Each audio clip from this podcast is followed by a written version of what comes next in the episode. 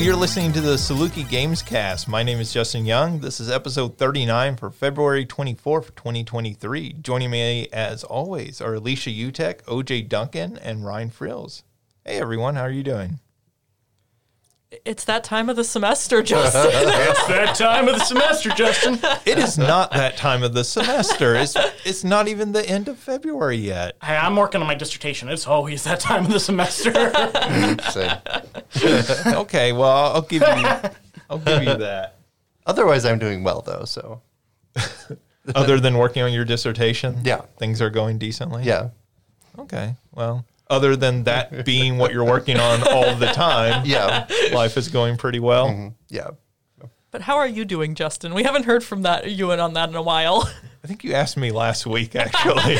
Well, that's a whole seven days. Yeah. I wasn't there, so how are you doing? Well, you should be listening to the podcast, so you, you are caught mm-hmm. up on my well-being. I didn't say I wasn't listening. I just said I wasn't there.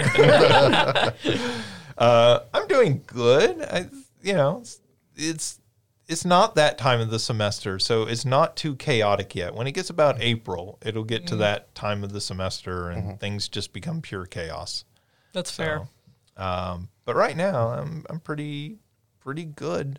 Other than like the weather is driving me nuts. Like we had oh my gosh. in the like mm-hmm. seventies the other day, and mm-hmm. now I'm wearing a sweatshirt.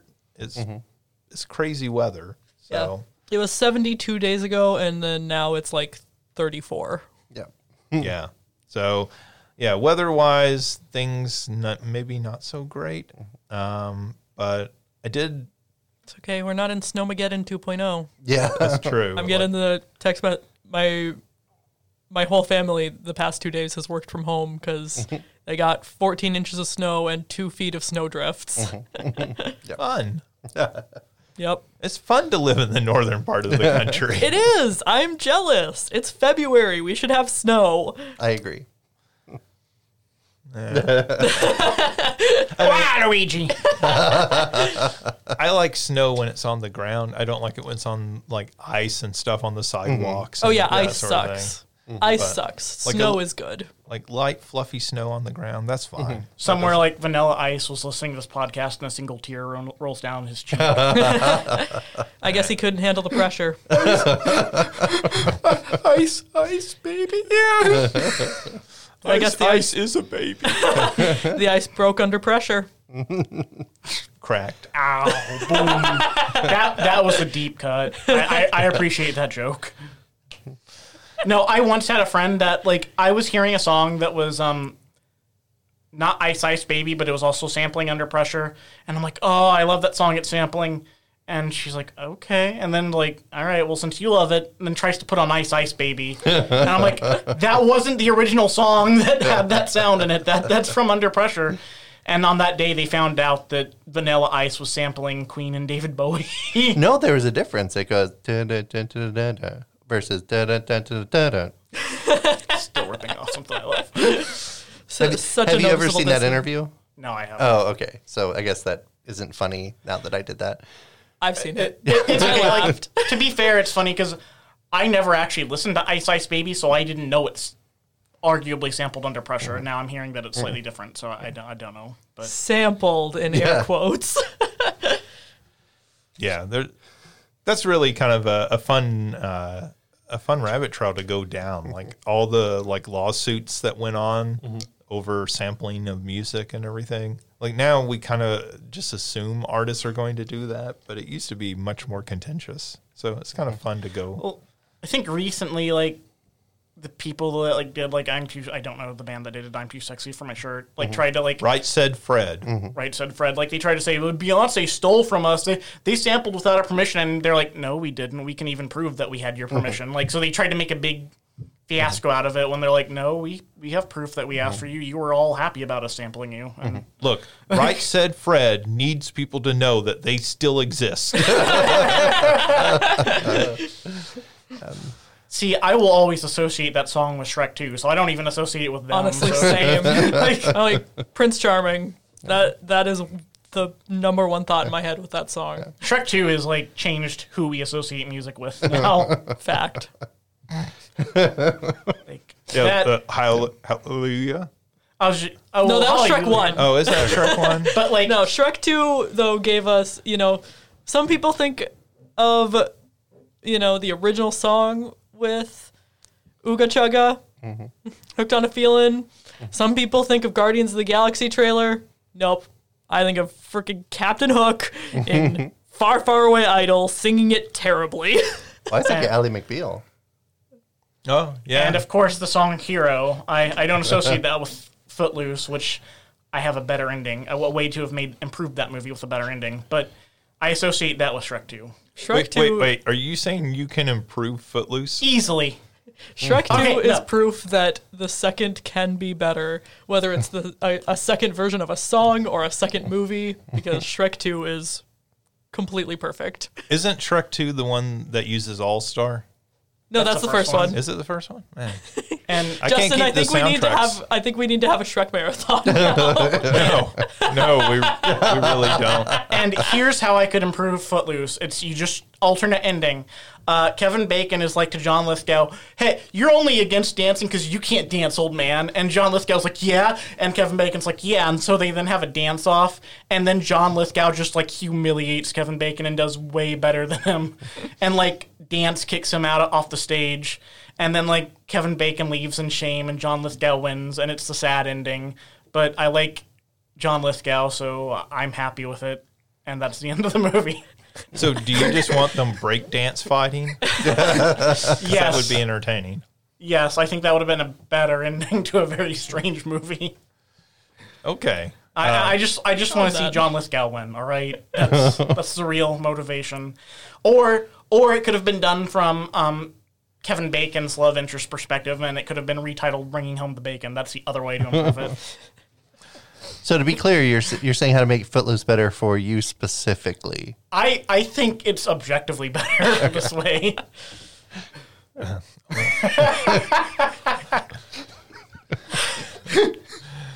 Ryan's bad movie taste. This has been another episode of Ryan's Bad Movie Corner Taste. Next week, he'll be telling us how he can fix Casablanca. They get together in the end. um, all right, let's move on to what you've been playing. Alicia, I know that you've been doing nothing but playing games this last week. Oh, of so course. I haven't, tell us about it. I haven't been distracted at all by a kitten who is starting to crawl on counters and bite my nose. Is he doing it while you're asleep? Sometimes. No. Sometimes while I'm awake. I'm just like, dang it. You're lucky you're cute. Um, yeah, it has been another busy week.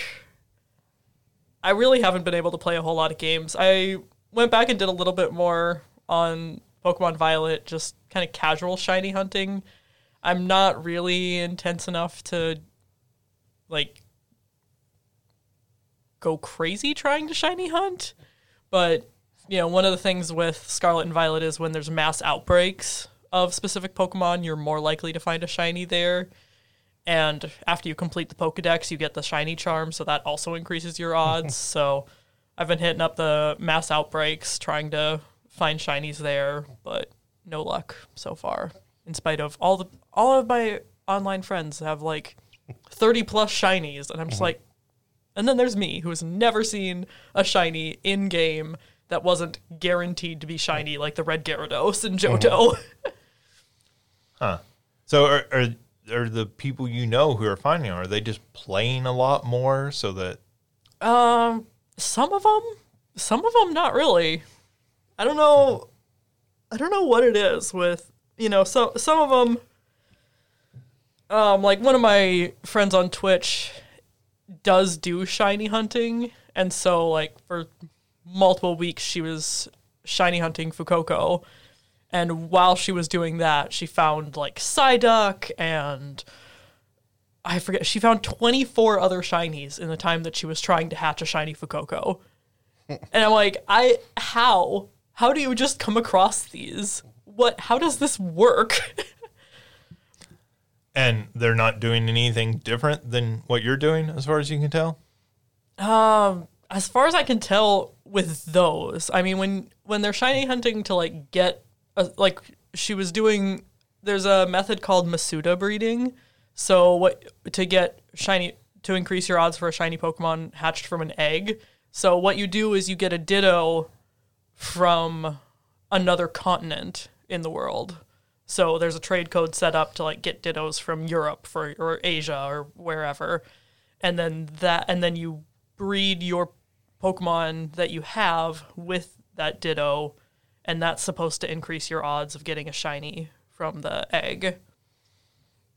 So like with that, like I'm not I'm not intense enough to do any of that. And so but she was doing a lot of that trying to get shiny Fuecoco. And then while you're running around trying to hatch the eggs, she would just like come across all these different shinies, and I'm just like, I, I, we completed the same Pokedex. We have the same shiny charm. Mm-hmm. How? How are, are you getting all these? the, isn't there a shiny food too? There is, but she wasn't using it okay. every time. I, I know she used it some of the times, mm-hmm. but uh, there were... How many times was I actually on stream when she was... I know there was at least four of them that I was on stream that she hadn't done mm-hmm. the...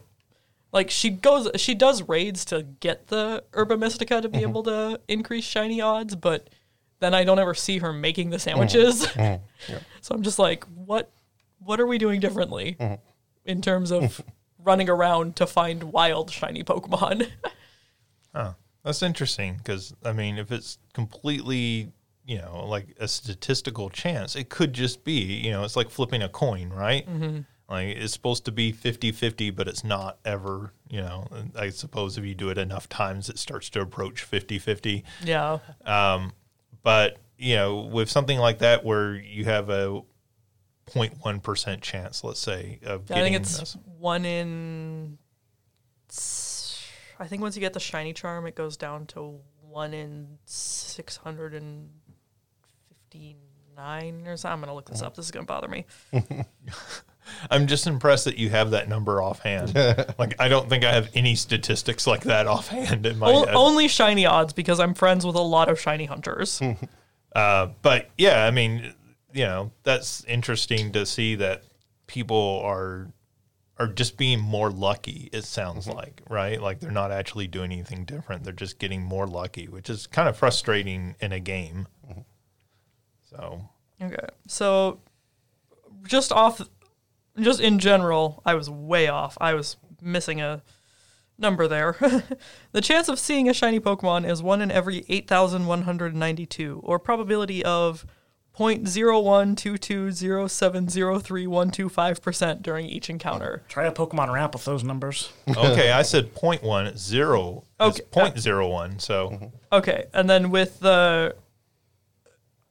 With the Masuda method... Okay, that's where I got six hundred from. With the Masuda method, without a shiny charm, the rate is one out of six hundred eighty-three for a shiny egg. With the shiny charm, the odds are one out of five hundred twelve. Okay, so in Scarlet and Violet. Those are pretty good odds. You sound like you should find one eventually. Mm-hmm. Well, but I don't do Masuda breeding because I'm not that mm-hmm. intense. Mm-hmm. I don't.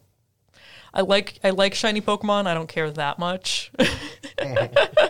You don't want to become a like a dog breeder. Yeah, I you know. You're not making labradoodle poodles or like puppies in like a back room or something. Yeah, you know, what did she get to? I think she got to like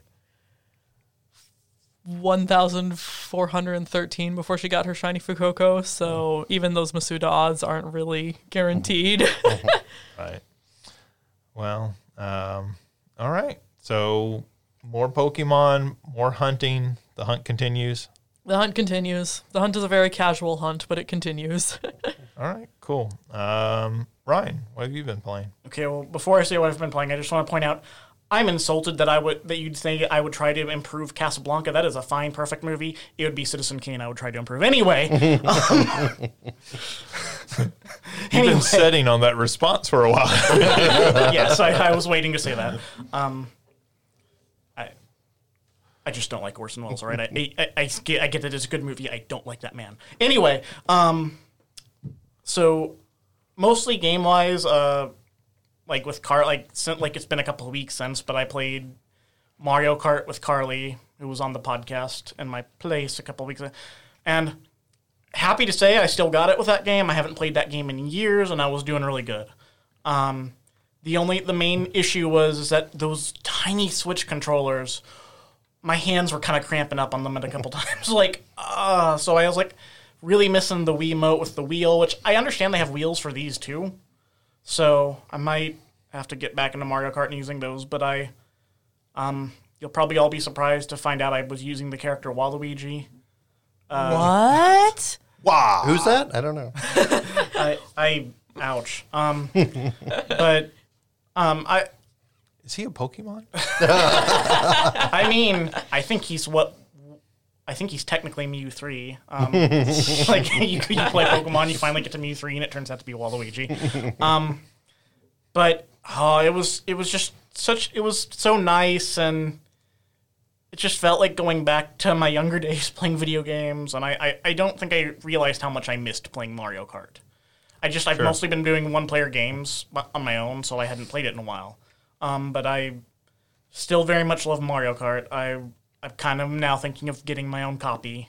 Um, but uh, there's not much else to say. I don't think there's anything new I can say about Mario Kart. Just it's insane how many levels they have and how well and smooth it plays. Like, um, it, it doesn't play much different than I remember playing it on the Wii, but I don't think there's anything you really need to change. Don't fix something that's already perfect, really.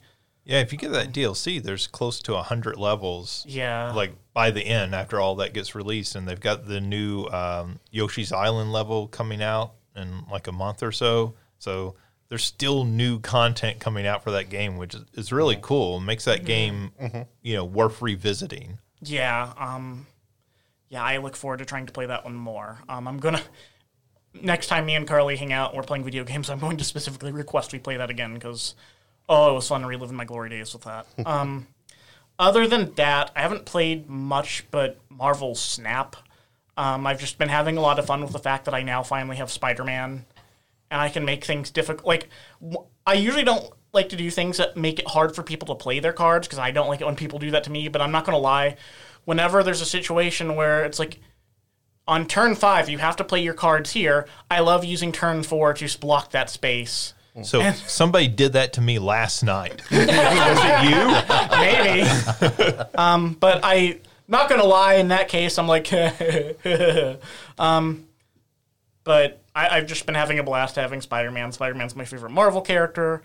Um, but I've been mostly jumping back and forth with using like the Guardians of the Galaxy and trying to predict when people are going to place their cards. And because I hadn't done that in a while, and I'm having fun going back and doing that. Um, And also, I've been uh, going back and using the Apocalypse strategy, where you destroy, where you keep destroying Apocalypse and till he gets like super buff and super powerful. Um, but I recently finally got Death, so I think I'm going to try to make use of Death next and try to build a deck around her, because um, I've during the character can be hard to fight sometimes, but now I have it and I can't wait to use it. Um, aside from that. I, it's not a video game I played, but I did start watching the movie Tron, which is video game related, yes. And it's because that I've never watched Tron, but that game piqued my interest. And mm. I started watching, I say that because I have seventeen minutes left, and here's why. I think that movie's a very visually awesome movie. It It's one of the only movies that I've ever gotten a headache watching, though. Like, something about mm. the visuals of mm-hmm. it does, like, yeah. produce a headache in me. Like, um... Strengths about the movie, um, I do think it's interesting how it touches on a lot of ideas that are pretty, that are still really relevant. Like, um, like so, you know, there's so people that are not aware. Tron is about a guy who gets kicked out of a company, um, that's doing corrupt things, and him and some of his other friends that are dissatisfied with the company try to hack into their system, but then he gets trapped into their video games, and he ends up playing with, uh. app versions of them, basically, that, you know, are like bots or what. I can't remember what terminology the thing itself uses, but they're basically bots, but they're they programs. look like programs, but they look and like the people that users. programmed. Yeah. But um, there's interesting issues with like authorship that come into play, because I mean, I'm particularly thinking, because that, that was always an issue in games, like specifically I know with Atari, like they were taken, they were seen as products that people were making and not, like, artwork, and those people weren't properly credited for a long time. Um, and then recently with the Roblox video by uh, H Bomber Guy talking about how um, how that's still an issue because, you know, people like Tommy Tallarico are trying to take credit for other people's work. Um, and we're not necessarily talking about, like, games that is, like, big things made by one person, but made by various people and then one guy coming in and taking credit for it. So, like, when we talk about people getting screwed over by the company um, and not being given credit for it, specifically in this case, uh, Jeff Bridges' character who made a bunch of games and he's not being credited for them, um, this movie feels really relevant still. Um, yeah, there's there's been a lot to blow up recently about that with uh, with people being left out of the credits of games. Yeah, and you know, and their argument is if we're not in the credits, then how do we prove that we worked on this game? Mm-hmm. Yeah. Right? That's really big, a really big issue with, like, the Bendy games and with the Hive Swap game that the creator of Homestuck mm-hmm. moved on to do. And it's like, it's really crappy business practice, particularly when they're like, oh, well, we're overhauling everything, so we're, we're just not going to... Um, you know, specifically, I remember I watched a video essay talking about Andrew Hussey and Hive Swap, and he admitted in an email, like, yeah, probably some of her work was still in that, but, you know, we, she just left the company in such a snit that we just didn't want to credit her. Oh, I hate Hussey. Mm. Hussey is a disgusting human being, but that's neither here nor there. Mm. That's another rant for another day. I... That's, I saw that's Sarah, another rant for another day. The, I've watched, I have, I'm not familiar with Homestruck. I now definitely don't want to get into it because I saw Sarah Zed's videos on it. Those are the ones. And, oh, oof. Yeah. Um, but g- going back to Tron, things I also appreciate about it is visually remarkable looking movie. I mean, I know, like, I know it's like dated visual effects, but there's just nothing else that looks like this movie that I've ever seen. Um, and it does have the problem of I get a headache after a while, but before then, it's really cool to look at. Um, I didn't know that Mobius worked on, like, the costume designs and stuff like that. Um, and I, you know, major, as far as, like, musical score, major work by a, a trans musical artist, Wendy Carlos. Um, and... Aside from that, I just I think the cinematography is really cool, even when we're out of the computer world. Like, just the one of the shots of the cubicles, like, going up to an elevator and just seeing how far out this cubicle span to where it gets cut off. Like, it's just, like, this endless set of boxes for people to be fit into. And how, in that case, like, the real world, quote-unquote, looks just as, like, um robotic as the digital world. Like, how there's kind of this, like, idea of mechanizing workers, that feel, 'cause through that sense of repetition and pattern. Um, and how it gives a feeling on that. Things that I think, you know, aren't the best, like, and I, I don't, like, diss the movie for this, but, like, a lot of the characters aren't themselves that interesting. I, I think the most interesting character in it is Jeff Bridges' character. Um, but I, it's a world I want to see people do more cool stuff with. Um, so I do want to go and watch uh, the next Tron movie. And I, uh, Jared Leto is going to be in the third one. I, uh, no. Please. When you watch the second one, just remember you're not watching it for the plot. You're I, watching yeah. it for the visuals and the Daft Punk. I'm okay with that. I, but, I think I can survive that. Like, people mock that second film for that, but that's really true of the first Tron too. Like, you're yeah. really mm-hmm. watching that movie for its style. Yeah. Right? Like, they, I mean, when you talk about how that movie looks, like, yeah, that was the thing about that movie, right? People are copying that decades later still. Mm-hmm. Yeah. Like, people don't appreciate sometimes, I think, that sort of uh, glowing neon look and everything that you see everywhere in video games particularly, but you see it in movies and stuff. Um, you know, like, I watched the new Ant-Man the other night, and mm. that borrows some of that, right? Mm-hmm. Like, some of the design and the background of the, the cities and stuff, like, is borrowing from that. I and didn't think of that. Um So, like, yeah, that movie is extremely, um, you know, extremely, like, changed the way movies look and the way that uh, games look mm-hmm. and, and everything. And it's still having an impact, you know, what, forty-something years later at this point. Um, so, Yeah, no, I mean, I, I don't blame you for having that reaction at all, because mm-hmm. that's yeah. like, that's what's yeah. so cool about that movie. And, like, it makes me want to have, like, the perfect version of this, because, like, I love those parts so much, and it just, it leaves me hungry in other areas, like, because, like, you know, you you just said, like, the plot was the first one, and that's true, but there's, like, really interesting ideas that it has that it wants to play sure. with, and I just, I want a movie that, um, has story and writing that measures up to the style, and also just the ideas it's going into, because um, I think that idea of authorship um, in the digital age is a very interesting idea to keep working with, and I think that's one to keep building on and complicating and how we look at, especially, you know, I'd like to see Tron take on more, like, regarding, like, stuff like remix culture and stuff, so... I was about to say, may I offer you some fan fiction in this trying time, but then I re- that, that wouldn't really hit the visual component, though. Mm-hmm. Well, but I, I do think that's why you see Disney keep trying. Yeah. Right? Like, people, like, forget the first Tron bombed at the box office, and then the second Tron bombed at the box office, and we're getting a third Tron, and it's because I think everybody knows there's something there if they can just get all those components right. Well, well we had Tron Uprising, but they never really advertised it properly enough. Right, and we've had video games, and of course the arcade cabinet from the eighties when the film came out is a, considered a classic now, um, but... You know, we're getting a ride at Disney World, and there's a reason we're getting all of this, because Tron's cool. Mm-hmm. And, you know, there's a reason we're getting that new visual novel game, because, like, Tron's cool, and yeah. eventually somebody's going to get it right. And, mm-hmm. like, I think the person they should get to direct a Tron movie is Denis Villeneuve, the guy that did Blade Runner twenty forty-nine and the recent Dune movie. And sure. I think he'd be a good choice, because, and, like, oh, God, like... it. Arrival and Blade Runner twenty forty-nine are just among some of my favorite movies of all time, too. Um, I think he, he's excellent at exploring sci-fi, and we already know he can do cyberpunk stuff really awesome. Um, I think he would be a good choice. And uh, well, do people even like Jared Leto anymore? Like, like I don't... Why is his name attached to it? I'm like, let's get Jared Leto to be in it. Like, I, I have a soft spot in my heart for Jared Leto from... Uh, my So-Called Life when he was... I was about uh, to say, it's from My So-Called yeah, Life, isn't Jordan it? Catalano.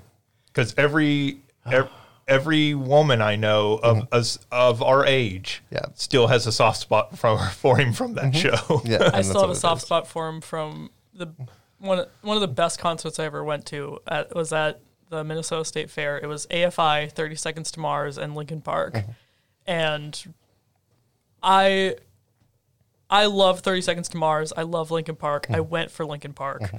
thirty Seconds to Mars put on the best show. Mm. And yeah. Jared Leto is a huge part of that. Mm-hmm. So, like, I, I still have a lot of respect for him as a musician, and I still really like him as a musician. So there's your answer. I, I'm happy. Two of the four of us.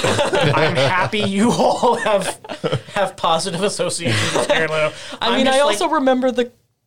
The, the the interesting take that he had on Joker, and that was not good. See, that's the but, main. That's one of the main things I associate him with is Joker yeah. from Suicide Squad. And see, I always think of him as a musician first. The only thing I think I've seen him do okay in is Blade Runner twenty forty-nine, and even he wasn't really the more interesting part of that movie. Sure. And I think there was another movie I saw him in with Denzel Washington. I can't remember the name of it, but... He managed to somehow be super bland and super creepy at the same time, and that's that's my feelings about Jared Leto. When he plays somebody, he's somehow both bland and creepy. That's my grand. He was teen angst personified in My So-Called Life. Yeah, along with Claire Danes, they were both they were teen angst. See, I can I can appreciate. Why people, even though she's done problematic shit too, like mm. I can appreciate why people like Claire Danes. I, I Jared Leto just, I I don't, I just, I think I've only seen the bad things with Jared Leto. I think that's part of the thing here. I've only like, there's things he gets complimented on, and I'm hearing that you've all seen some of that, and I've mm. only seen the things that like people are like, what the hell was he doing? Mm-hmm. It's Morbin time. God, did he actually say that in that movie? I never watched no. it. I don't know. No. I didn't watch it. No, I didn't. I didn't watch it, but I watched the CinemaSins video, and I watched other people going and see, seeing it. They, they would have said if he actually said that. No, I actually watched the movie. He never says it. I'm so movie. sorry. Well, I mean, look, it, it's a bad movie. It it's not uniquely bad. So it's not Battlefield Earth, the theatrical version, bad, right? Like it, it's just, it feels like an early two thousands comic book movie where uh, ooh, like ooh. the Fantastic Four movies or, you know, that sort of thing where you're Daredevil. just, yeah, Daredevil's a good example. Um, more even so the Elektra film. uh, it, it's just like, It, you're just like, okay, this is just a waste. Like, nobody, sh- talented people made a completely waste of a movie. Halle Berry's Catwoman. Well, that one might be uniquely bad. That movie's Yeah. There's actually things bad. about that I kind yeah. of like in a what the hell were you thinking? This is kind of hilarious in a way. Yeah, I, I wanted to add to the discussion when we were talking about people being left off credits. Um, I had an interaction with a woman named Ashley Rochelle on uh, Twitter Uh, about two weeks ago now. Um, and she had apparently worked on, I believe she worked on the original Metroid Prime and, um, mm. and then left. Um, maybe she worked just on the remaster, but anyways, she basically got put into the, uh, the credits, but listed under special thanks. And she wasn't given a full credit because she left during the production of it. Um, That's shitty. And so, you know, I, the interaction I had with her is like, this is the reason we need unions. All video mm-hmm. game development needs mm-hmm. to be unionized. So mm-hmm. like in film, because films are so unionized, that's all set. Like who appears in the credits and, mm-hmm. you know, what their titles are and all that. Like that's very set. Somebody works on a film. You can't just throw them out of the credits because, you know, they quit during part of it mm-hmm. or something, or I, I guess I don't know the exact rules, but like you do have to give people credit. Um, you know, it's set by the union. And so that's something that video games are struggling with right now. So when you talk about, um, you know, that those issues of authorship, then yeah, that's a very, that's a very real issue today, right now in video games. When you have hundreds of people contributing, are those hundreds of people all getting credit or not? Um, and, you know, no, they're not mm-hmm. in a lot of cases, and that's unfortunate. Um, all right, Ryan, is that everything? Yeah.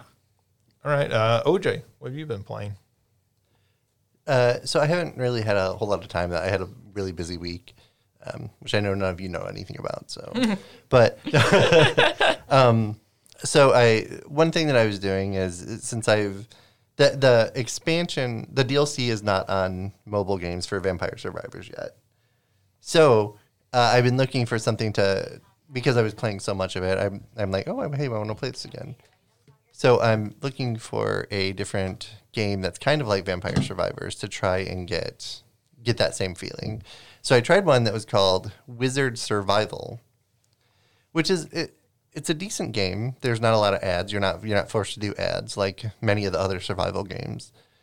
But it's very, very easy in this game to just completely demolish everything. Mm. So uh, whereas you have to really work up in Vampire Survivors to get there, in this game, rather than... So I, I, w- I would always use garlic in Vampire Survivors, which would create like a field around you, and anytime anything went into that field, it would get hurt. And once you make it super strong, you start like draining and like uh, hit points from enemies and stuff like that. So it was really great. In this game, there are multiple different um, like types of powers. So there's like fire powers, lightning powers, wind powers, light, dark, et cetera. All of them have a excuse me. All of them have a version of that, like garlic, where you just had make this field around you, and you can get multiple different types. So you can get five or six different fields, and they all function slightly differently, but you still, you get a bunch of them, and then it's just demolishing everything, and you just stand there and everything comes. And unlike Vampire Survivors, you get the experience as soon as you kill something. You don't have, there's gems that you can collect as well for extra experience, but as soon as things die, you just get the experience from them. So you don't even need to try and get like um, an attract orb to like pull the experience towards you. You just can start demolishing everything. You can get like five different types of the garlic or the the field thing. Um, and then so right from the beginning, if you're lucky and you get those, then you can just sit there and not have to do anything. Um, no. So it's not as fun. That's unfortunate because it's stripping like... the knock against Vampire Survivors, I think people who haven't played it, is, oh, well, where's the gameplay? And mm-hmm. there actually is a lot of gameplay. Mm-hmm. And it sounds like this is what people think Vampire Survivors yeah. is. Yeah.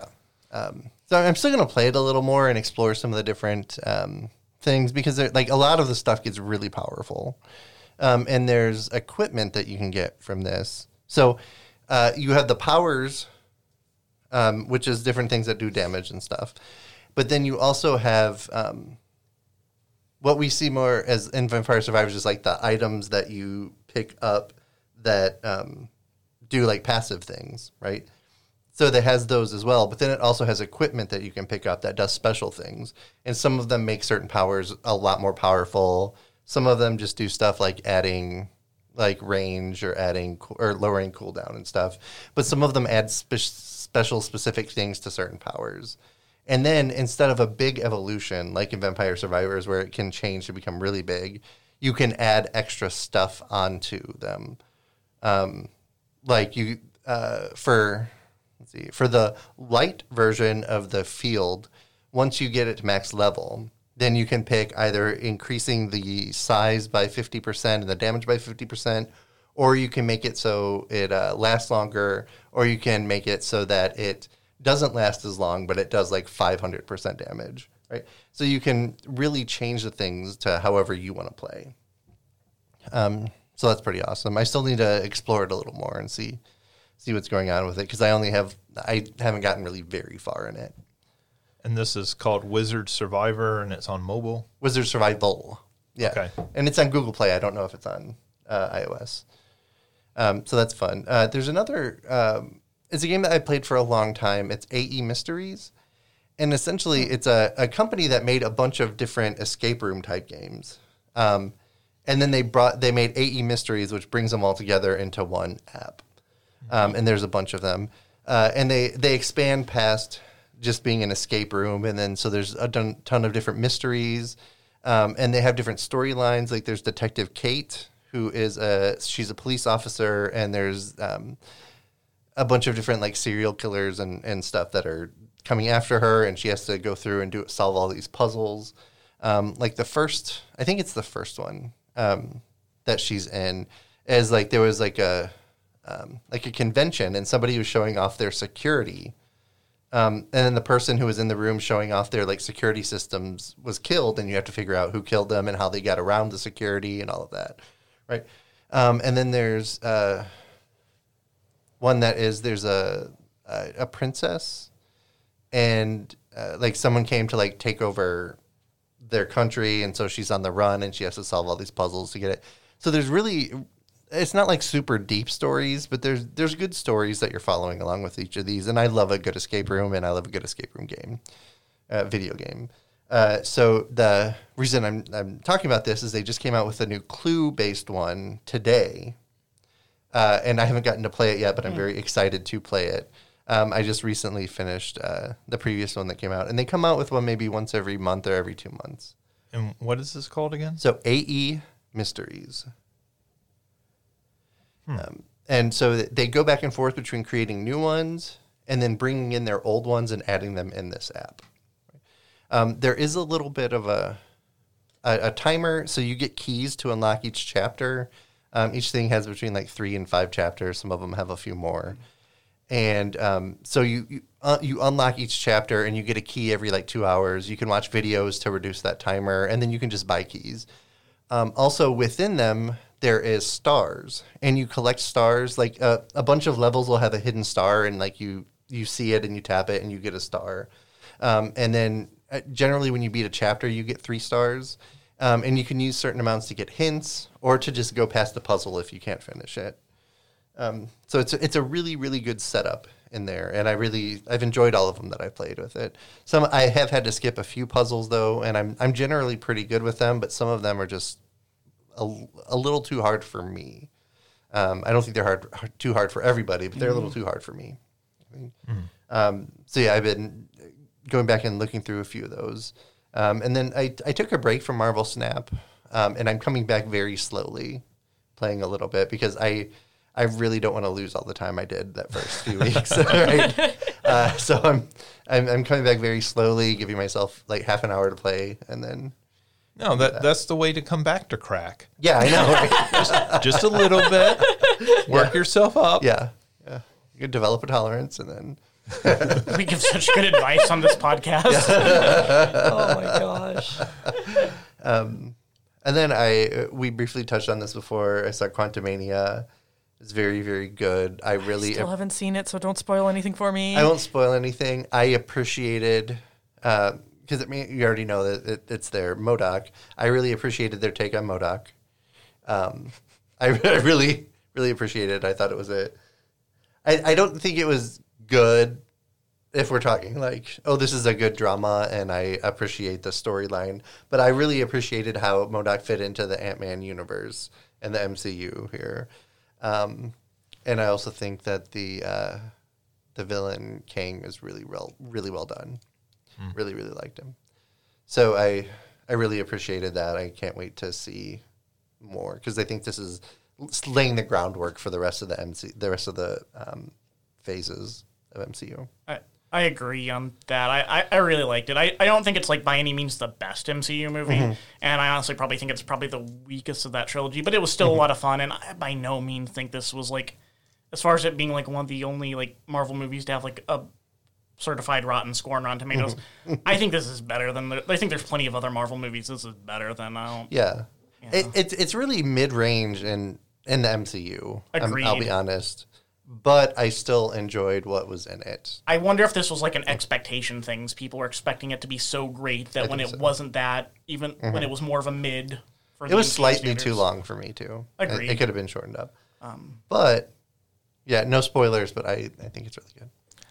I think part of the issue that we might be seeing is just that Marvel fatigue finally mm-hmm. settling in. Yeah. yeah. Mm-hmm. And that it, you know, even when it's mid-range, people are so kind of tired of the formula. Mm-hmm. They're saying, okay, but like this is really, like, I, I just didn't like it because mm-hmm. I've seen too many of these, mm-hmm. right? I can get that. And that's the impression I get. I think that was sort of the, the feeling I got mm-hmm. by the end of it. Like it, it's not terrible as a movie, mm-hmm. but it also it's also not a great movie. And do I need to see more? Just like eh, mm-hmm. comic that's the book feeling movies. I've had after a lot yeah. of the mm-hmm. recent Marvel and, projects. Yeah, and so I can't blame anybody for liking it, mm-hmm. but like, am I a little just kind of burned out on it? Mm-hmm. And yeah.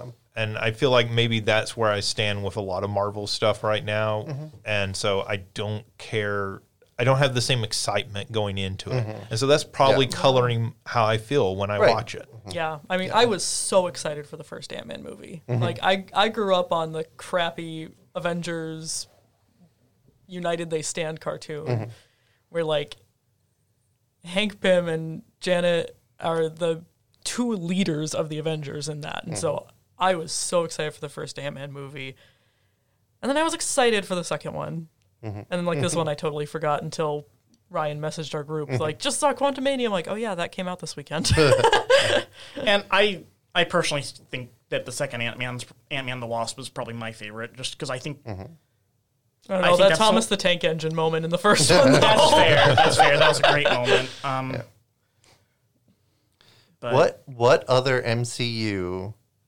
film or show shows us M O D O K butt cheeks though? Spoilers.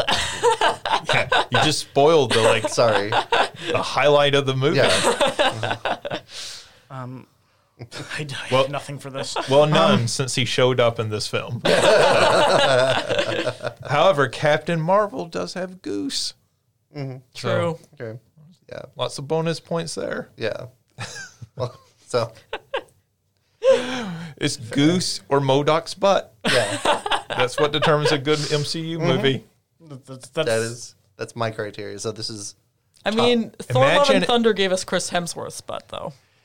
So uh, imagine if M O D O K shows up in the Marvels. Imagine if Goose throws up M O D O K. You would just be so happy. Mm-hmm. Fair. I would, Fair. I would not be opposed to, as long, as long as, I mean, I don't want it to be written well, of course, but I wouldn't necessarily be opposed to the idea of a Marvel movie about Goose. Mm. Well, I mean, they tried that with D C, right? They did the Super Pets yeah. film. they they can do this better. Right. Yeah. Well, mm. yeah. I'm sure they actually can. Well, they have... Um, they I have mean, the crypto cartoon in the early two thousands was good. Yeah. So, like, D C can do it better. Yeah. But they have... Um, what is... What is... Um, what is her name? The new Hawkeye. Kate Bishop? Yeah, she has her dog. Yeah. Right? So you have the dog, you have the cat. Like, you're starting to put together, like, a, a Super Friends team of You animals. Also have, like, now Cosmo is going to be, I think that's her name, Cosmo the Space Dog, right? They're right? going to be in the next mm-hmm. Guardians movie. Yeah, yeah he uh, he or she, I don't know which, I don't know what Cosmo is. She in the is. comics, she in the movie. Oh, okay. Mm-hmm. Well, so Cosmo's in the Christmas special. Yeah. Mm-hmm. So there, we have three animals already to team up yeah. together. But Plus will any of them ever be as great as the Bat Cow? No, but you could throw Rocket in there too because mm-hmm. he's technically an animal. Yeah, and you have, and they don't have Bat Cow, but they have Hell Cow. Yeah, well, okay, but as long as we get the goats from Thor: Love and Thunder, that's all I really care about. so, so we need a um, M C U animal movie, but also what we're saying here is we need an M C U butt cheeks movie. You know what? Can we make it a crossover? Like, give, give us, give us Henry Cavill too. I will take that. And if he's not Superman anymore, they can find somewhere for him in the M C U. True. They've talked about that. There's yeah. been rumors about that. Oh, if they brought an X-Men and he was Gambit. Oh. That would be good. um, O J. Not Jared Leto's Gambit? It, anything else you want to I talk about? I don't know. I forgot everything I, that I've ever known thinking about Henry Cavill as uh, Gambit. Uh, no, that's all. That's Henry all for Cavill me. As Gambit or Henry Cavill as Gambit with butt cheeks. Yes. Yes. yes. All right, so Gambit wearing chaps. God.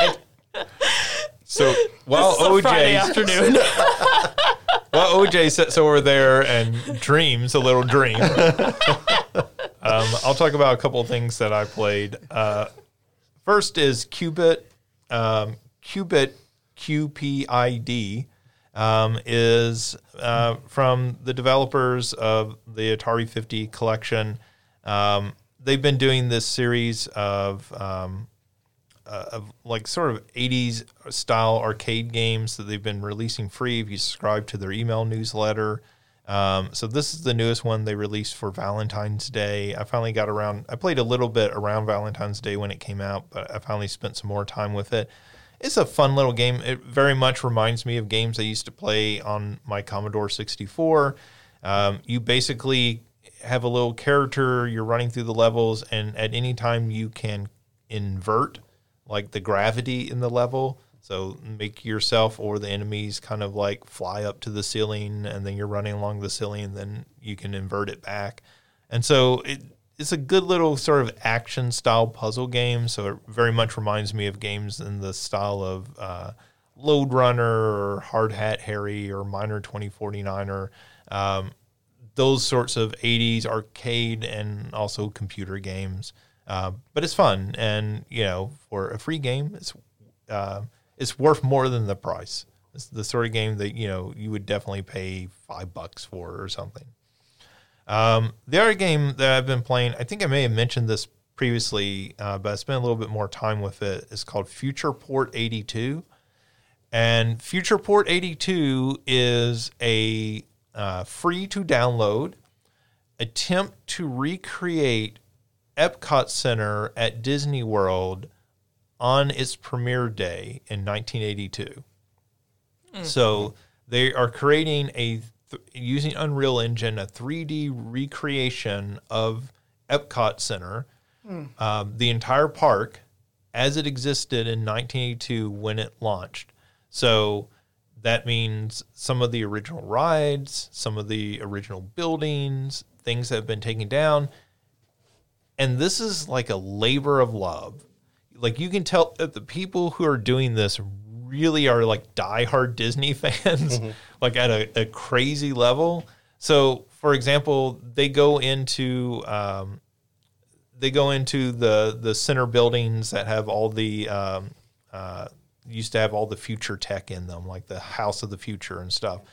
And they've recreated the beginnings of some of those. It's not, it's still a very much work in progress, But the thing that's really cool is they even like this uh, videos that would play on the monitors back oh, wow. then. Mm. That's somebody, awesome. Somebody had filmed that with their home video camera oh, okay. and uploaded that video. And so they've put that video up you know, onto the screens. And, of course, it's what somebody filmed while they were, like, standing there watching this in Epcot Center. So there's people walking by in the foreground and, like, you see their head, like, just mm-hmm. the, like, silhouette of their head and everything. But, like, that video doesn't, you know, as far as I know, I'm sure somewhere in the Disney vault that video exists, but it doesn't exist anywhere else. Mm-hmm. And so, like, they're, like, taking this archival material and putting it together from different people, you know, and so, like, you walk through and there's signs and they have all the text from the signs and, like, they've taken people's photographs from their vacation where this sign is in the background or somebody maybe, you know, of course, back then there was no digital photography. Mm-hmm. Mm-hmm. You didn't take hundreds of pictures on a trip. Mm-hmm. You took, like, two or three rolls of pictures mm-hmm. on a trip. So you might have, you know, a hundred photos at the end of a vacation or something, right? Because it was expensive to buy film and have it developed. Um, so they're taking, like, well, look, in the background of this photo, somebody has this text on the wall. So we're going to take that and we can now apply it in here. Mm-hmm. And they're, like, meticulously putting this all together. That's so cool. Wow. And so, like, the long-term goal, as I understand it, is to recreate the rides. Uh, that's really not happening yet. Mm-hmm. The Living with the Land boat ride, if you've been to Disney World and you get on the ride and you go through the greenhouse and everything, uh, they've got the beginnings of that. They've got the restaurant upstairs that, like, turns uh, as you eat and mm-hmm. everything.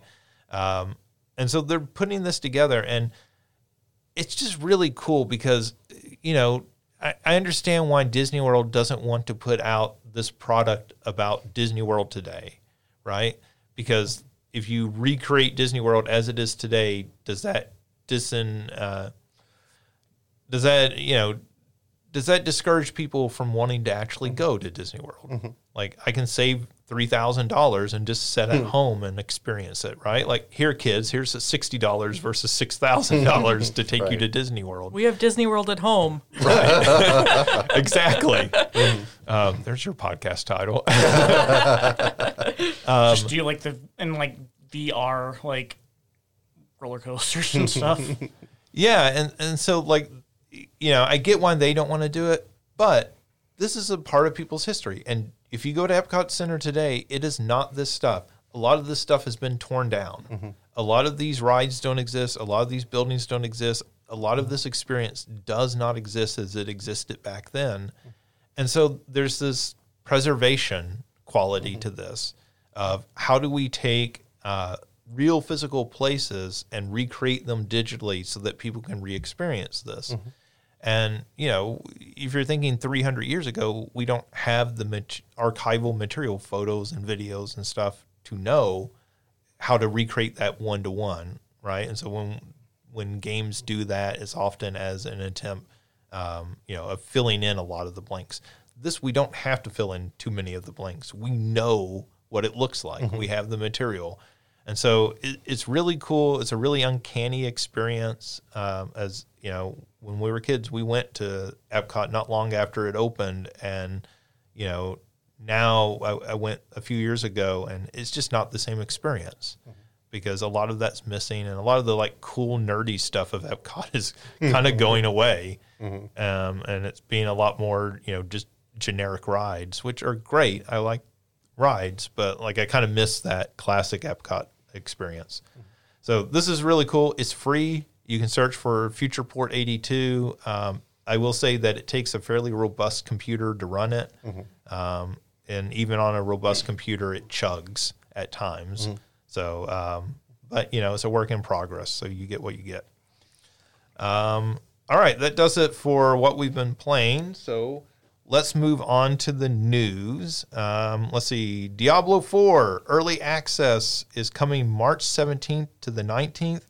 With an open beta to follow March twenty-fourth to twenty-sixth. So Diablo four is actually coming mm-hmm. very soon, actually, just a little over a month. Mm-hmm. So like I, I'm excited, and normally I would I would join the open beta and do this, but after the whole Diablo Immortal thing, I don't want to seem too eager. Like I just want to let Diablo know I, I'm not doing this because of, because of that Immortal thing. I'm going to buy the game eventually, but I'm not going to buy it on release. I'm not going to play the beta. You don't want them like setting prices of like in-game yeah. items and stuff based on how excited you are. Yes, exactly. I get that. Um, yeah, I'm excited to try this at some point. I don't know if I'll actually get into the beta or not, um, mm-hmm. just because I don't know if I'll have time on those days. But uh, yeah, that's exciting to see that actually coming out. Uh, Polymega is launching a free app in beta in March. Uh, so Polymega is a a game system that you can buy different modules to plug into it and then plug mm-hmm. your old cartridges, like your old N E S or mm-hmm. Genesis mm-hmm. or Super Nintendo cartridges. Um, and they're releasing, and all that runs via emulation. Mm-hmm. So they're releasing a dedicated emulation app, basically um, to stand in in place of things like RetroArch and um, MAME and other mm-hmm. sort of uh, Uh, emulators that's supposed to be much more user-friendly. That's going to go into beta in March, and they're also going to offer an X L Cloud subscription service along with that, which my understanding is that would keep your games in the cloud. Mm-hmm. So, like, if you um, had a collection of ROMs that you legally ripped from your games that you own, mm-hmm. right? Only mm-hmm. if you did it legally. Mm-hmm. No downloading ROMs, kids. Mm-hmm. Um, who would do that? Wink, can't, wink. Can't imagine. So um, th- my understanding is that would like put those into the cloud, and then you could access those, you know, wherever you were, just as long as you had this app. And theoretically, this app could run on a variety of devices. So that seems cool. Mm-hmm. Um, I guess it depends how good the emulation is in their app. Uh, you know, I think their products have a pretty decent reputation, though they're not exactly the gold standard, I suppose. Mm-hmm. Um, exciting news, Pokemon Day is coming February twenty-seventh. Um, they have a live stream announced for this. Uh, Scarlet and Violet was announced last year as part of Pokemon Day. So, you know, the odds seem, so Pokemon Day would be Monday. That's the twenty-seventh. So yep. It seems likely we'll get whatever the new Pokemon game they're releasing this year is. My as, guess, most of what I've seen, and I've I've been tr- actively trying to avoid spoilers, so I haven't seen a whole lot, but the big thing that everyone's expecting them to confirm is a Kalos D L C for yeah. Scarlet and Violet, and potentially expanding with more Mega Evolutions and bringing them in. I, I did see speculation of Mega Flygon, mm. which would be insane. Mm-hmm. I, I have my reservations about that because I don't love that they just give megas to Pokemon that are already mm-hmm. incredibly powerful. Mm-hmm. Like some of the some of what made Mega Evolutions cool was like, okay, we can go back and take Pokemon that have traditionally not been powerhouses. Mega yeah, Mega right. Beedrill. Like mm-hmm. Beedrill powerhouse in early Gen one, mm-hmm. but very quickly gets outclassed. Yeah. But then you give it a good Mega and it's mm-hmm. suddenly a actual mon that people use again. Mm-hmm. So it's like, oh, Mega Flygon would on the one hand be very cool. On the other hand, mm-hmm. it's one of the top mons already. Right. But I, I'm excited because if if they do have a Kalos D L C, that was one of the games I didn't get to play because I never had a three D S. So I I would be excited to actually get to go and experience Kalos. Well, it seems like they usually do D L C for their big Pokemon games, their generational Pokemon mm-hmm. games, right? Yeah, they did for Sword and Shield. Um, God, I guess, I guess, yeah, like some of the... I mean, the, the recent Rocket, ones, at least, they... Yeah. I feel like they have, and so... I think some of the three, I think some of the three D S ones did, too. I know one of... I don't remember now if it was... just Sun and Moon, or if it was Ultra Sun, Ultra Moon that had the rocket, the Rainbow Rocket event, which I guess would have been D L C. But, but it, it seems probably like a safe bet that we'll get something yeah. for Scarlet mm-hmm. and Violet announced here. But like it also seems they've been doing about a game a year, so it seems we'll get some Pokemon game, like not a new generation, not like a, a, a full follow-up to Scarlet and Violet, but maybe another one of the remakes or, you know, another sort of side shoot off game like uh, last year or yeah, uh, people want a Unova remake. Yeah, Unova, I mean, Unova. I don't know. It's seems like we'll get something announced there. Um, probably also updates on Pokemon Go as well. Mm-hmm. Um, so and definitely a, updates on the anime. Maybe a second gen Let's Go. That'd be nice. I'd love to see oh, that. Oh, I'd love that. That would be good. Mm-hmm. Or like maybe a, um, a more hard-boiled Detective Pikachu. Mm-hmm. Their uh, first M-rated Pokemon game. Oh, gosh. Yeah. I don't know. I, I feel like I feel like a lot of it is going to be around the anime. Mm-hmm. You know, mm. today they released the visuals for two of the new characters, mm. including we've got we've we've still got a Pikachu. We've still we've got Captain Pikachu now. What? So can't, can't wait for that hat to come on to Pokemon Go. This I didn't hear about. Um, but yeah, so the, I I have a feeling a lot of it's going to be focused around that, just because this is such a monumental time for the Pokemon mm-hmm. anime, with concluding Ash Ketchum's journey. But I also feel like we're we're definitely going to get Scarlet and Violet D L C. We might get a remake. And then maybe another. Is that pe- people talked for a while about Legends Celebi potentially being mm-hmm. a thing, or like a second gen Let's Go, like you said. Mm-hmm. That's kind of my expectations, having mm-hmm. avoided all spoilers. Yeah, yeah. I don't know if they ha- they've had enough time since the last Legends to do another mm-hmm. one of those, but yeah. you know, um, I would assume the same team, whoever did that first one, would work on that, mm-hmm. but. Um, I, I think almost certainly they are working on one. Mm-hmm. Oh, like, I'm sure. Like mm-hmm. that seems pretty much guaranteed after the insane success of that game. Mm-hmm. I'd like to finally see a Team Rocket game. Yeah, well, mm-hmm. maybe. Could be a Team Rocket cooking game. You're making slowpoke tails. That's what the Kalos D L C is. Um, let's see. Microsoft has signed agreements for ten years of Call of Duty on Nintendo consoles and NVIDIA GeForce Now. So Microsoft signed contracts with both Nintendo and NVIDIA, saying they will support their platforms for the next ten years. Specifically with Nintendo, that not only included Call of Duty, but also other Microsoft games. Um, Yeah, th- so this is all part of trying to get their Activision mm-hmm. acquisition mm-hmm. pushed through, right? Like, we are going to our competitors, our biggest competitors, and saying, we will give you our the crown jewel mm-hmm. of this acquisition, mm-hmm. Call of Duty. We'll guarantee it for the next ten years. Mm-hmm. Um, you know, they've offered a very similar deal uh, to Sony. Sony has kind of thrown that back in their face, because Sony really doesn't want this deal to go through, or they want to hurt Microsoft mm-hmm. as much as possible in the process. Um, so, you know, I think the thing that really surprises people is Call of Duty coming out on the Switch. Yeah. Yeah. It's difficult to imagine Call of Duty that on the PlayStation five running on mm-hmm. a Switch mm-hmm. and like what that experience will be like. But like they have said, that's what we're bringing. We're bringing the full Call of Duty mm-hmm. experience. Some people have thought, well, maybe they mean they're going to bring Call of Duty Mobile or mm-hmm. Warzone, and, you know, something that they can kind of scale down. Um, mm-hmm. You know, they seem to be indicating they're going to bring a full Call of Duty, and not like a, a side mm-hmm. project, but like whatever that year's big Call of Duty game is. Um, it, you know, that seems difficult to believe with the current Switch, mm-hmm. whatever the Switch two is in the next year or so. Mm-hmm. Uh, maybe that makes more sense with, but mm-hmm. I guess we'll see.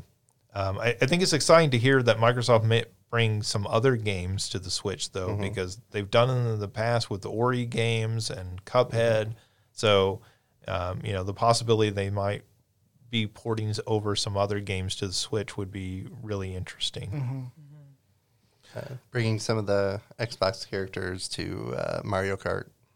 Right. Or, or putting Mario Kart characters in Call of Duty. Maybe Banjo, maybe Banjo can finally come back. Like Fooly. I mean, I guess he did in Super Smash Brothers. Mm-hmm. We need Blinks the Time Sweeper. um, there's, there's a deep cut for you of Blinks the Time Sweeper. um, Let's see. Double Fine has released a thirty-two part, twenty-two hour Psychonauts two documentary. So you can That's find... That's a lot of twos. You can find this on their YouTube channel. Um, it's thirty-two parts, twenty-two hours completely. Some of the episodes are like twenty to thirty minutes. Some of the episodes are two hours long. Um, but combined, they add up and chronicle the hit, the complete story of development, or, well, I guess even first pitching Psychonauts mm-hmm. two, because they crowdfunded that originally, uh, the development of the game, and then all the way through to the release. They have done this before with some of their games. Um, that's just really cool. Like, if, if you want to know what game development is actually like, if you want to demystify it for yourself, the last one they did for Broken Age, it was really insightful because it was a whole lot of people just kind of banging their head into the wall. And like, they showed the ugly parts of game development. And, um, you know, so like, if you really want to know what game development is like, I think there's very few better outlets than these documentary series that they're doing. Yeah. And I feel like, you know, when, when the Lord of the Rings movies came out and Peter Jackson included in the extras, like, the entire process. Like, that became something that pe- people studying film, mm-hmm. like, the minute that you said you wanted to go into making movies, th- go watch those. Mm-hmm. That That is your introductory course. Right.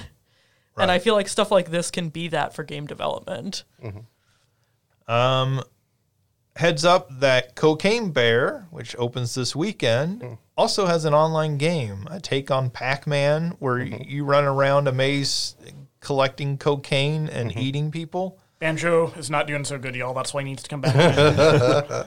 He's got a problem. And Cocaine Bear stars uh, celebrated character actress uh, Margaret Martindale. You beat me to it. Because as soon as you said celebrated character actress, I'm like, I know who I want to joke about. I'm like, nope, that's who he's talking about. And uh, I... What I will tell you is if you play the Cocaine Bear game, uh, wear headphones or turn the sound down, uh, because some of the, the the audio in the game does not sound like it's a video game. It sounds like it might be some other type of uh, video that you would be watching and not want people to hear. Oh, my. Personal entertainment. Yeah, personal entertainment. So when you're killing somebody, they may make sounds that are more closely related to personal entertainment. Yeah, we'll leave that there. Audience can fill in the blank. Um, let's see. Evo, uh, the fight, the big fighting game uh, tournament, fighting game championship, has announced their lineup for twenty twenty-three. So the games being played at Evo this year will be Street Fighter six, Guilty Gear Strive.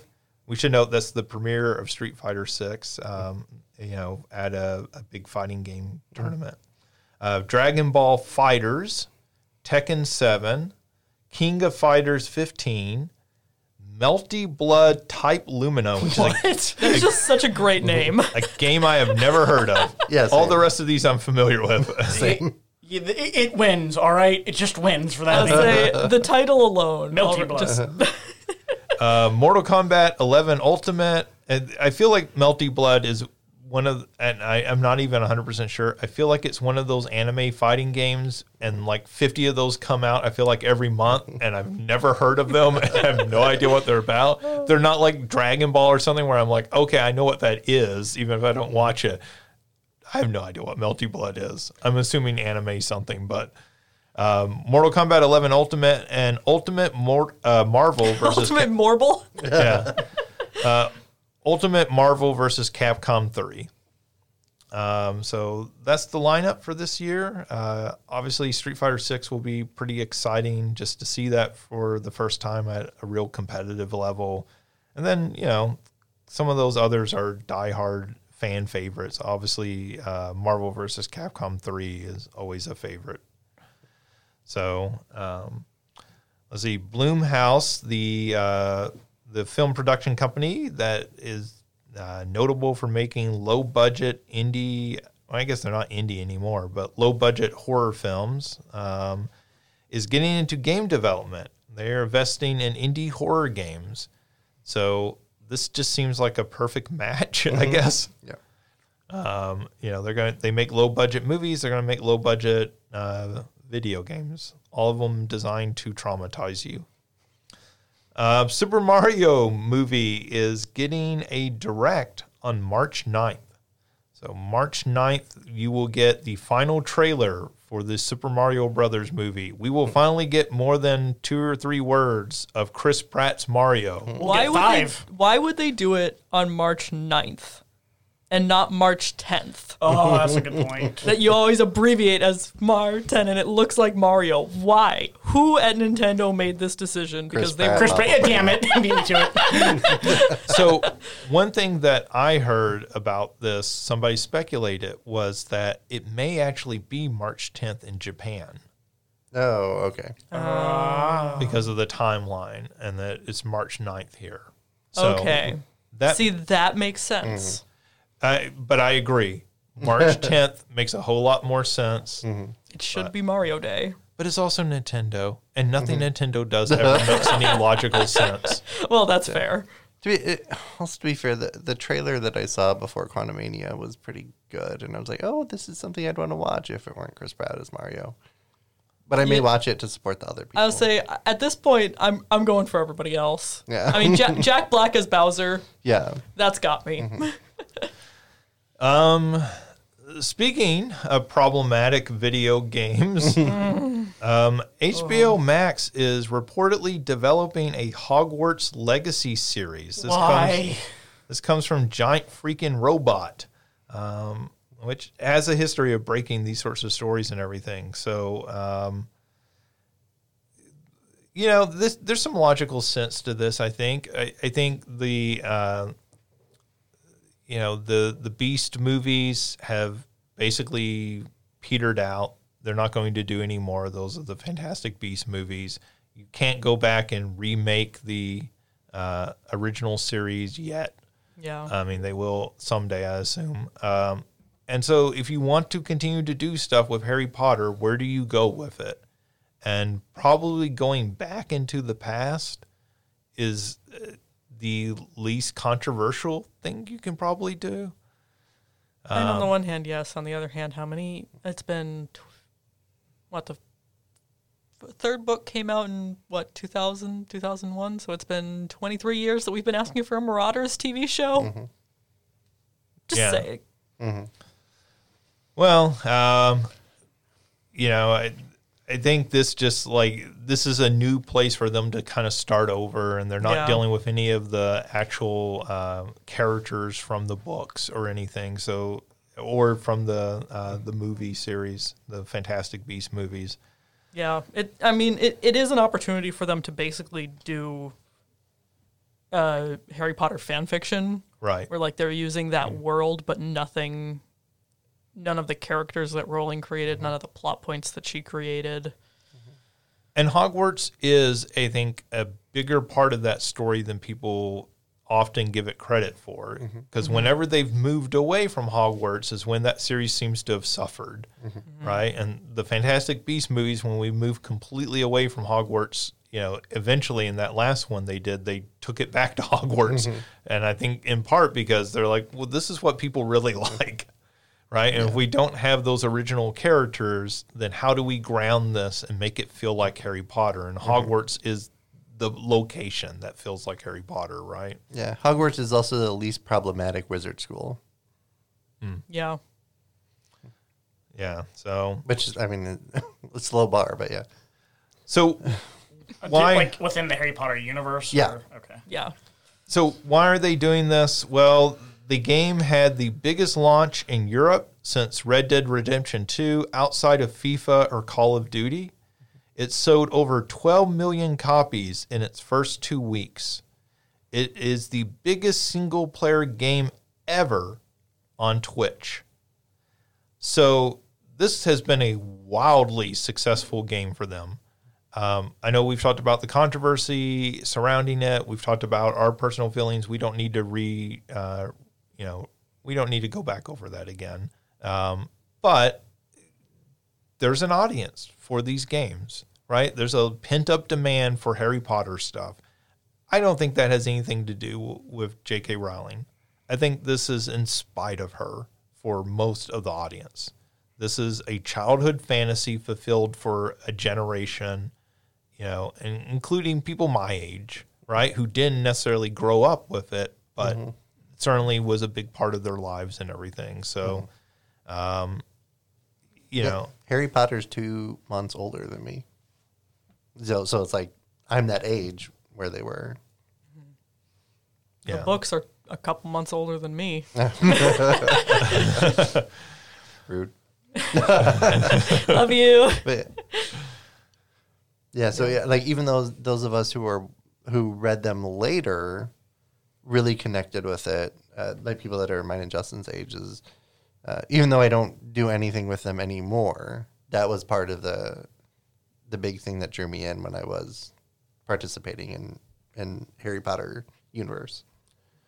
Yeah, the head of Warner Brothers Discovery has said, uh, as the only studio scaled in gaming, we see it as a meaningful differentiator and a substantial opportunity. That's uh, Zaslav, the head of Warner Brothers Discovery.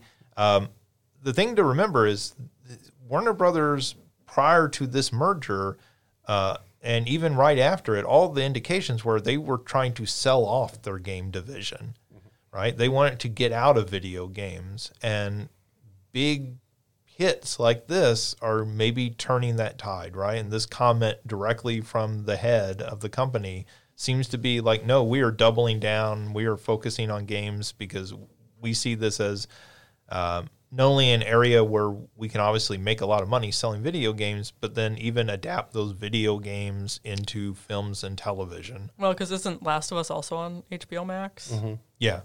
Yeah, which of course they didn't make that game. But, yeah, but yeah. if but it makes sense to give it to H B O Max mm-hmm. to develop a game when they have the most successful video game adaptation T V show ever. Mm-hmm. Right, and obviously the success of that was probably making them go, hey, there's an audience for these mm-hmm. video game adaptations. We should maybe be doing this. Like, I would... Yeah, I don't think this will happen because of everything that's going on with the D C film universe, but like a few years ago, before things had kind of been attempted to be strained out, I could see this leading to like an Arkham Asylum series, mm-hmm. right? Like that would make a whole lot of sense yeah. um, in this situation. So anyways, um, that's your weekly Harry Potter update, I guess.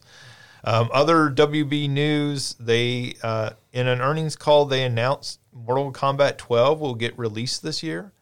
So that was kind of a weird way to announce that game. I think everybody knew that game was coming, but mm-hmm. to have it confirmed that way, um, it sounds like it'll be out this year sometime.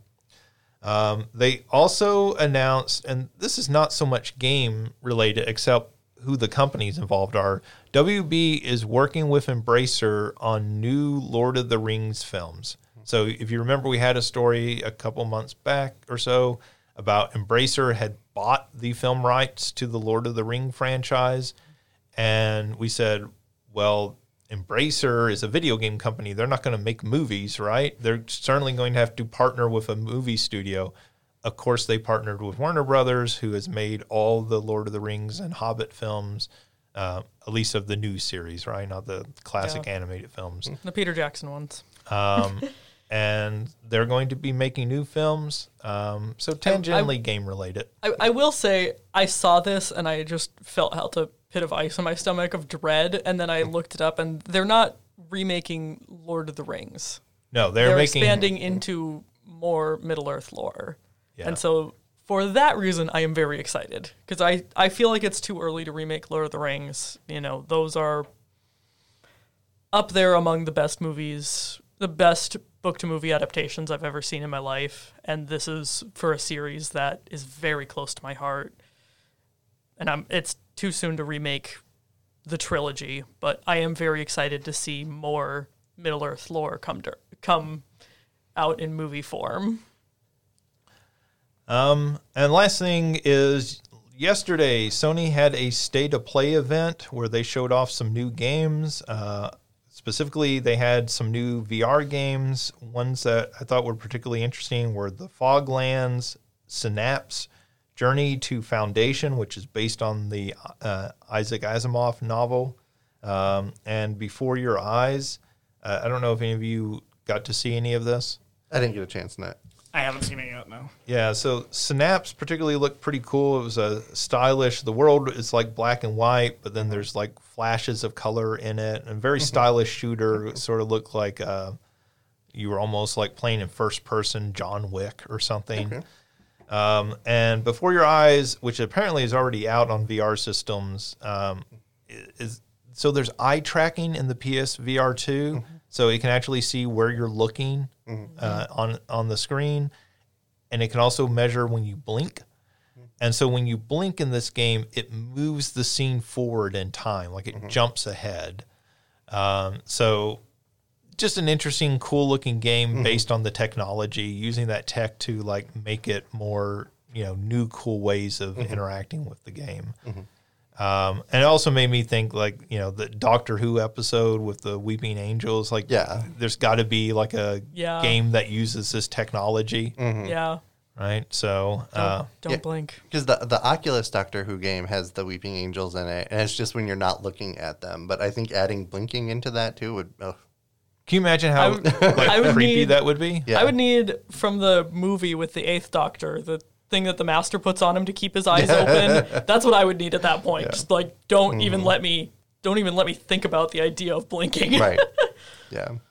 They showed off a game called Chai, which is um, a, kind of a, an island-based platformer, uh, three D platformer. It looked really cool and fun, relaxing, and that's coming to P S Plus game catalog day one. Mm-hmm. So if you're subscribed to that second middle tier of uh, the P S Plus service, you will get that, sort of like they did with Stray. Uh, so that's cool to see more games coming day one mm-hmm. to that service and everything. They showed off a game called Humanity, which this game just looks cool. Um, it is basically you play a ghost dog, the spirit of a dog. So this is just what it looks mm-hmm. like. And there are large numbers of people, and you're kind of leading them through this three D world, lemming style. Like mm-hmm. you're telling them, turn right here, and mm-hmm. like you're having to move ahead of them and everything. And then it just keeps escalating into more and more absurd situations. Like at sometimes the humans uh, are flying through the air, and sometimes they're making they're forming tornadoes, and sometimes they all have lightsabers and they're like char- charging one another. Mm-hmm. And you're controlling all this through using this dog. And then then they show that you can like build your own levels okay. and share the levels with uh, with other players, and it just has a cool look. It looks insane, but it looks really exciting. Um, you know, it, it may not appeal to everyone, but it's the sort of game when I saw it, I was like, okay, that looks really cool. It appeals to me. Okay, that sounds like such chaotic joy. Mm-hmm. I would like to see a lemming playing this and, and killing all the humans off. Um, and we'll get you back for those films. uh, this next game, Ryan, I immediately thought of you. It's called Goodbye Volcano High. Oh, my God. And the best way I can describe it is a rhythm visual novel with dinosaur teams. So is this like set in like the universe of that dinosaur dinosaur show Disney did? Or Disney did? Oh, no, no, no. It's the baby that was like, not the mama. um, so this is like, it has a cool, like, animated style to it and everything, and it very much looks like teenage angst uh, visual novel, and so you are, like, interacting with these characters, and it's fully voice acted, and they're talking to each other, and they're, like, dinosaurs who are standing uh, on a rooftop looking out and smoking a cigarette while they they talk about how disillusioned at life they are. Land Before Time went in a really weird direction. Yeah. I'm just picturing, like, Doki Doki Literature Club meets Land Before Time. You got it. okay, but, I want to play now. I want to play now. But much better animated. So, like, looking like very much full, like, animation, full two D animation, unlike Doki Doki uh, Literature Club. And, uh, but then there are rhythm elements because you're in a band. And so so add Guitar Hero. Right. Yeah. And so it's just a weird looking game, but like also like that makes it kind of interesting, right? Because it doesn't look really like anything else I've seen. Um, and so I think people who are into rhythm games, people who are into visual novels, this seems, if you're into both of those, you've got to play this game. because it just seems like right up that alley. Please say Don Bluth is behind this. So is this a P S five uh, V R exclusive or P S two V R two exclusive? No, no, this is not V R. Oh, okay, okay. Uh, this and Good. Humanity and, and Chai are, uh, you can just regularly play. Hum- Humanity does have the V R mode in it. Okay. But Goodbye Volcano High is not V R at all, as far as I could tell. Okay, because I was saying that maybe this would be something that would have me, let, have me spend that five hundred dollars just to see that. Pink, Pink Floyd's at the Wall. Isn't there a song named Goodbye Blue Sky? I wonder if this is at all like playing on that. I I could not even begin to tell you. Um, when this started out, like at first, they're so stylized, the dinosaurs, I was like, what are these animals supposed to be? And like, is that supposed to be a dolphin? Like, what's going on here with these? And then, like, as it goes on, you start to see more of them, and you're like, okay, these are dinosaurs. That's what this is all supposed to be. Um Because it's got a very kind of stylized look to it and everything. But it very much looks like Saturday morning cartoon. Um, so anyways, cool looking game, uh, particularly, right, if if either of those genres are your genre. Um, they also showed off about fifteen minutes of Suicide Squad. Uh, so if you like the if you like the Arkham games, this does not look like the Arkham games. Um First off, it's all third-person shooting for the most part. There's very really? little melee action. Mm. Yeah. Um, mm. And so you are King Shark, you are, uh, you know, you're Captain Boomerang, you're, uh, I forget the other two characters. Um, but any, anyways, you're just shooting people. Mm. Um, a lot of the movement looks really cool in it, so like it's a lot of fast kind of like smooth movement and everything, and you're like through this open world environment, so that all looks really cool, but definitely one to watch a let's play rather than by yourself. I, you know, like this is based on watching a few minutes of it, right? So yeah. Maybe when it comes out, everybody will rave about it, right? Maybe everybody wants to play Harley Quinn with a sniper rifle. That just does nothing for me yeah. personally. Right? That just looks like a generic shooter that you put a coat of D C paint over. Yeah. And yeah, I ain't know. That's how I came out of watching this. Um, but, you know, I, I, I'll give them the benefit of the doubt. They made three really fantastic Batman games, though I think the first one, Arkham Asylum, is still the best. I think they kind of progressively get worse from there. Um, so... Maybe this is progressively getting worse again, or or maybe this will surprise me. So, I, yeah, just I don't want to shoot guns as King Shark. Like I want to bite heads off. Yeah, this is not the game that I wanted if, from if you're what gonna, I saw. Let let me play Harley Quinn and let me have the hammer. Gosh darn it! So she may actually have the hammer, and I, I gotta admit, she may have even in the video like used the hammer, but like most of what they were doing was shooting. Mm. Yeah. So um, it looks like it's very much a shooter. So um, yeah. Well, hopefully it'll be something like maybe Dead, Dead Island where you can do melee or shooting in that third person. Yeah, I mean, it, but, you know, the coolness of those Batman Arkham games mm-hmm. is like dropping down from above into the middle of a group of thugs and then like you taking them all out, like mm-hmm. using Batman's like fighting skills and maybe throwing a batarang here or there, it, you know. Standing off at a, afar with a sniper rifle just doesn't look fun to mm-hmm. me. And well, and again, there's characters for that. Yeah, King like, Shark, Harley Quinn, not necessarily those characters. Deadshot is in this, and mm-hmm. he makes sense. Deadshot would yeah. make sense, yeah. But when you're giving people those other characters, it feels like you're teasing that you're going to do other things, and they're mm-hmm. like, nope, they're all going to play do the same thing as Deadshot. Mm-hmm. Like, and that's how it looks. It looks like everyone is Deadshot, mm-hmm. and so mm-hmm. that doesn't look interesting to me, but. You know, again, I'll give them the benefit of the I doubt. I look forward to the game afterwards where Deadshot has an identity crisis when everybody starts taking up his thing and like, who am I? Um, that does it for news. So for our big question this week, President's Day was Monday, and we're going to pick our Mount Rushmore of gaming characters. Mm-hmm. So there are four presidents on Mount Rushmore. We're going to pick four gaming characters to go on our Mount Rushmore. So this is basically... If we had to pick four video game characters to go up on a mountain to represent video games, who would those four characters be?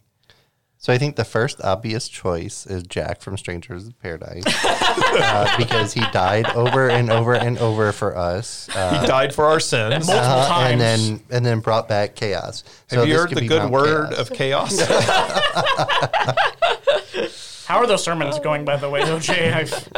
Wonderfully. Wonderfully. Oh, man. Um, All right, so um, we, have, we have an nomination for Jack. Enjoy our new Sunday morning podcast.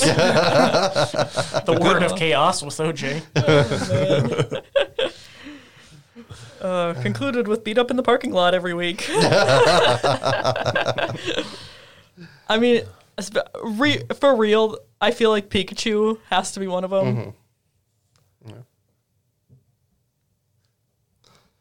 Pikachu, I, I could see, particularly with all the Pokemon and everything. Mm-hmm. Yeah. He seems like an important character. Yeah, yeah I he has to be one, uh. I think. So do we put Mario and Sonic or just one of them?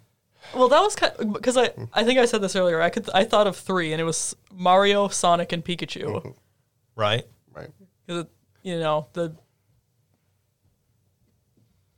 Mario, Mario has to be there. There's Mario no, has to be there. No.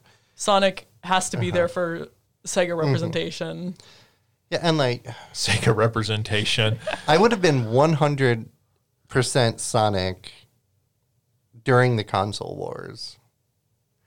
I, I don't know so much now, though. Well, I mean, it's not a bad choice, but I well, think he's a, a little less than he was before. See, here's, here's my pushback uh-huh. on that, though.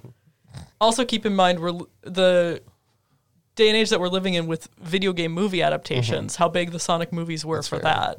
That's fair. So between his legacy with the console wars and mm-hmm. what he's done with movie adaptations, mm-hmm. you know, with Sonic Prime now.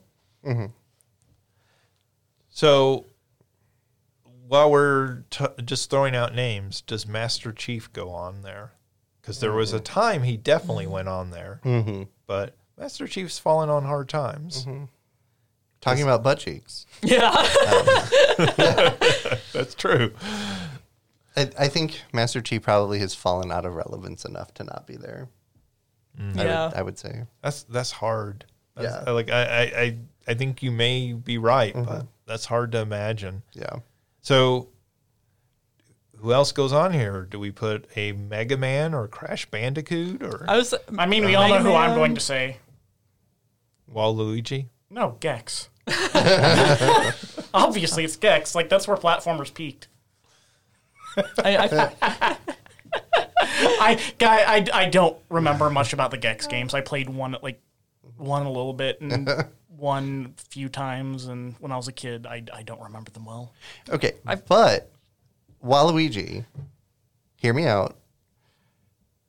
If there was a Mount Rushmore of gaming characters, Waluigi would come... and destroy one of them and replace it with his face. Well, Waluigi wouldn't be invited. Yes, exactly. But he would show up anyway. Right. Super Smash Brothers all over again. he he would like break like the spot with mm-hmm. Luigi's face on it and put a giant paper mache, mm-hmm. like badly done copy of his yeah. face. I think part of me wants Samus to be the fourth one because Metroidvanias and yeah, Samus, Samus is being on my list. So incredible. Mm-hmm. But then I'm looking at him like we have three Nintendo characters. Uh-huh. And I'll, yeah, and we didn't even think of Link. Mm-hmm. We didn't. We didn't say Link. Or Cloud. And I, I had oh. Pac-Man here. Mm, also good. Um, Cocaine Bear. I mean, that's just like that's just Banjo having a bad day. Do we put one of the Belmonts on the mountain? That was my other thought. Yeah. Was like one of the mm-hmm. Belmonts or Alucard. I would put Simon as the the original. It's the representative yeah. of yeah. the entire Belmont. Mm-hmm. And if, if that's the case, then maybe we put Simon instead of Samus because he yeah. can represent. Yeah. Mm-hmm. But then we're taking a, the only woman off. Yeah. So I kind of feel a little awkward about that. Mm-hmm. I mean, Pikachu could go either way.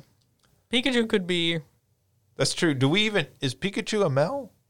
Ash's Pikachu is a male, but there are plenty mm-hmm. of female Pikachus. Yeah. You would have to do something to make sure that the tail was included. Are we going to mm-hmm. put a bow? It could be Miz Pac-Man. That's, that's true. That is that the is, better Pac-Man. Yeah. yeah. So maybe we do miss Pac-Man. Mm-hmm. So Miss Pac-Man, Simon, Mario. That's three. When did we take Sonic off? Well, we we haven't, but like those are three that we, we talked about. We didn't so. take Sonic off. Also, two thousand six did that. Boom. What about E T though? Oh man. Um. Okay. You know, I'm trying to think. Like, what are what would be the biggest franchise today? Do we put a Call of Duty soldier on there? No. A gun? God. Yes. Does that take the Lincoln spot? Oh, man. Oh, God. That got grim. oh, oh, man. Send all your angry emails to Justin. Kirby? I, uh, mm-hmm. I like Kirby. If it was a Nintendo Mountain, maybe yeah. Kirby yeah, gets on there. Yeah, honestly, that's kind of that's kind of my thing. It's like I, yeah. I, you know, I love Kirby to death, but mm-hmm. up up against when we're cutting down to four, mm-hmm. up against like Mario and Pikachu. And Sonic even. I'm and, I yeah. I'd pick Kirby over Sonic personally. And so personally, for me, I would put M O D O K, but I I don't think is it in general overall because Final mm-hmm. Fantasy has a lot of characters that could be up there, but I don't think that's true. We don't have a Moogle or a Chocobo. Yeah, a Chocobo probably I'd uh-huh. put over mm-hmm. Moogle. Mm-hmm. That's fair, but uh, again, you could do Fat Chocobo. There you go. there you go. Favorite. Yeah. Um. Yeah. There. There's Lara Croft. It's hard. Uh, yeah. Damn it. I, was like, I don't know if we're no- going to be able to make this a I'm list surprised of four. Nobody said her yet. Like, I, I, I don't think Lara Croft gets on there. Not anymore. At, at the mm-hmm. height of her popularity, absolutely. Yeah. But like, she's even less relevant mm-hmm. than Master Chief at this point. I mm-hmm. I would actually say Master Chief is only more relevant because of the T V show versus Lara Croft. But, but, it's, it's but with that said, I show. also don't think that. Yeah. I mean, maybe they're both equally yeah. sort of. They're they're on Mount, Mount Rushmore. But also yeah. including that, then what about like Joel and Ellie? Yeah, but I think you'd put. I don't know if there's the legacy for that. I think you'd put Nathan Drake on there before you put the two of them. Sorry. And, and I wouldn't put Nathan Drake on there. I don't yeah. think Nathan Drake deserves mm-hmm. on I, there. I think if we're looking at a Mount Rushmore video game characters, there needs to be the legacy mm-hmm. of it. What about Qbert? Oh. Oh. Okay. We didn't say Donkey Kong. That's another Nintendo character. I'll say, I feel like Mario, Mario. Donkey Kong go together. Yeah. Because you could just put the you know the four main Mario characters on there. Mm-hmm. Maybe we should yeah. just put like a Tetris block for one of them. I actually thought of that. I was like a Tetris block for one. one. All right, we we don't mean this. This could be a whole podcast episode, yeah. so we yeah. need to get through this. Uh, I think Mario's a lock. Mm-hmm. Yeah. Right. I think yeah. we all agree Mario belongs on there. Um, so. Uh, mm. I'm kidding. We know you want Waluigi instead, Ryan, but... No, I want Bidoof on there. So, who else do we think is a lock at this point? Professor Oak. I, w- I would say Pikachu is a lock. Yeah. Pikachu or Sonic? If you can only get one of those two. Pikachu. Come on. It's Pikachu. Uh, I mean... The problem is that we don't for have variety of representation specific. Yeah, for variety of representation to not be m- multiple Nintendo characters, I would say Sonic. Yeah, but then you're like favoring like platformers with like white gloves that side scroll and stuff. You platformist. Yeah. You genreist.